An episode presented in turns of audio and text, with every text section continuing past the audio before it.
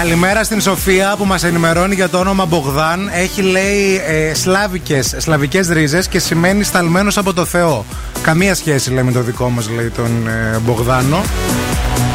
Ευχαριστούμε για την ενημέρωση. Καταλάβαμε τι, τι σημαίνει αυτή η κακοκαιρία που έρχεται από την Ιταλία, έτσι. Ναι, σημαίνει πολλά πράγματα βέβαια. Έτσι που το ψάξα κι εγώ. Δεν είναι μόνο Ναι. το σταλμένος από το Θεό. Λοιπόν, ε, σταλμένη από το Θεό είναι σίγουρα η αγαπημένη μας Οξάνα, η οποία έχει έρθει και να μας πει τα. Μας ακούσει κανένας να μας αφορήσει. Γιατί καλέ; Ε, Τα ζώδια τι, δεν είναι σταλμένα από το Θεό. Η Οξάνα είναι σταλμένη από Α, το Θεό. Για να μας πει τα ζώδια. Ε, βέβαια. Πολύ ωραίο. Δυναμώστε λίγο. Τα ζώδια από την Οξάνα Οροσκόφσκαγια.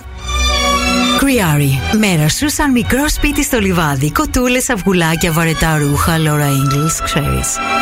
Ταύρος. Μέρα σου σαν podcast χωρίς σενάριο. Ούτε κακή ούτε καλή. Δίδυμο. Σεμνός και χαμηλών τόνων άνθρωπος. Όχι, δεν μιλάμε για σένα, σε ξέρουμε. Γι' αυτό σε αγαπάμε. Καρκίνο, σήμερα δεν θέλεις να σηκωθείς από κρεβάτι σου για λιγότερο από 5.000 ευρώ, Λίντα Ευαγγελίστα. Λεοντάρι, η Ιαπωνική παροιμία λέει: Για να είσαι ευτυχισμένο, χρειάζεσαι μια βιβλιοθήκη και έναν κήπο. Ξεκίνα. Παρθένο, μέρα σου αλμυρής σαν αλάτι στα χείλη ποτηριού Μαργαρίτας. Ζυγκό, μέσα σου διχασμός, δεν ξέρεις με ποιους είσαι, με σένα ή με σένα. Σκορπιό, μέρα σου σαν giveaway τούνη στο Insta. Όλοι θέλουν κερδίσουν. Το ξότι, μερικές φορές η νοσταλγία είναι σημάδι ότι γερνάς. Στο λέω με αγάπη. Εγκοκέρο. Άλλο πράγμα είναι να είσαι politically correct και άλλο ιστερικό. Μη χάνεις χιούμορ σου.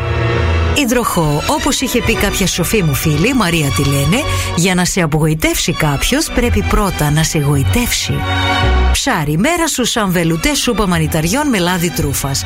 Θέλεις να γλύψεις και το πιάτο.